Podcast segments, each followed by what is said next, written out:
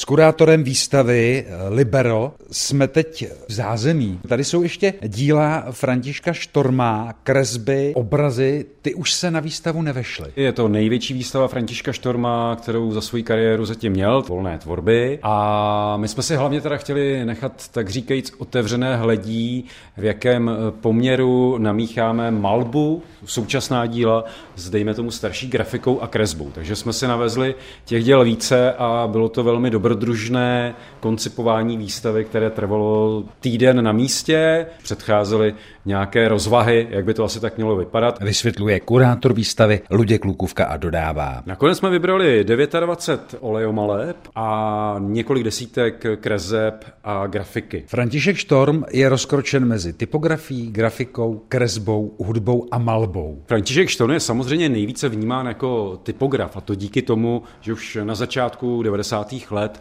založil proslulou Eh, digitální střešovickou písmolejnu. Do dnešní doby vytvořil více jak tisíc řezů písem, které jsou rozšířeny po celém světě, nejenom u nás. No ale on už od začátku samozřejmě, po té, co eh, absolvoval Umprum pražskou, tak se věnoval volné tvorbě, grafice, ilustracím, kresbě a v posledních letech také té malbě.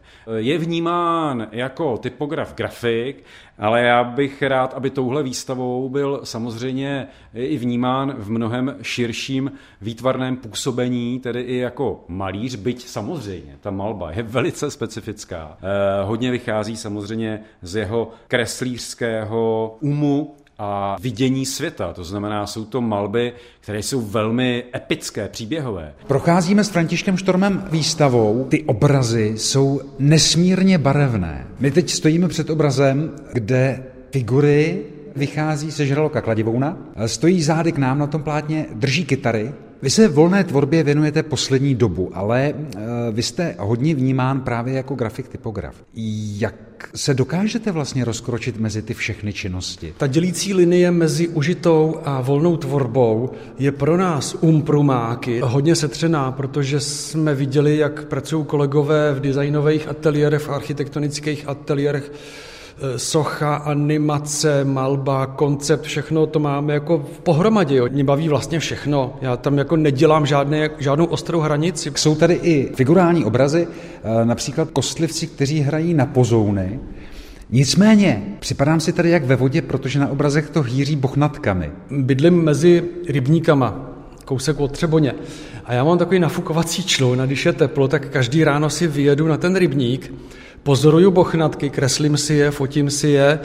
Jejich eh, hlavní zásluhou je, že čistí tu vodu. Je to kolonie živočichů, tam jsou tisíce mikroorganismů na jedné kulové ploše. Ta estetika je poučná, to, že spousta věcí v přírodě je nám odporná. Principem mého pobytu v přírodě je hledat krásu i v ošklivostech. Mě zaujaly i... To jsou linority do marmolea. To je vlastně ta základní grafická deska. My jsme měli pracovní název matrice, ale matrice to nejsou, protože se z nich nikdy nic netisklo.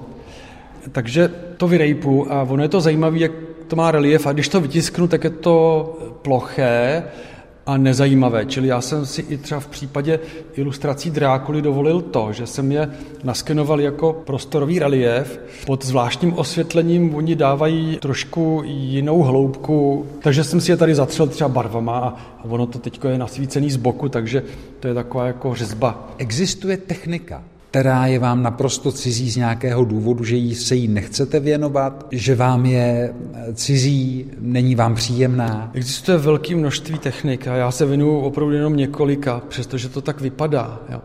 Já bych řekl, že vždycky, když začnu nějakou techniku ovládat dokonale, tak mě to začne nudit. Jo. Já třeba vlastně, když tady koukám pořád na ty trhané kresby, tak je to vykročení na půl cesty do té fáze, kdy to je ještě objevování. A ta fáze je nejkrásnější ze všech. Ta fáze potom zdokonalování, to už je jenom drill. Když jsem vás teď poslouchal, přijde mi to, že vlastně pro vás je ta tvorba a to objevování a učení se těm technikám vlastně cílem tvorby a ten výsledek už je jenom takový bonus. Nikdy jsem takhle o tom nepřemýšlel, ale asi to bude částečně pravda. Ten výsledek musí taky stát za to. Výstava děl Františka Štorma potrvá v muzeu do 26. května. Z Liberce Tomáš Mařas, Český rozhlas.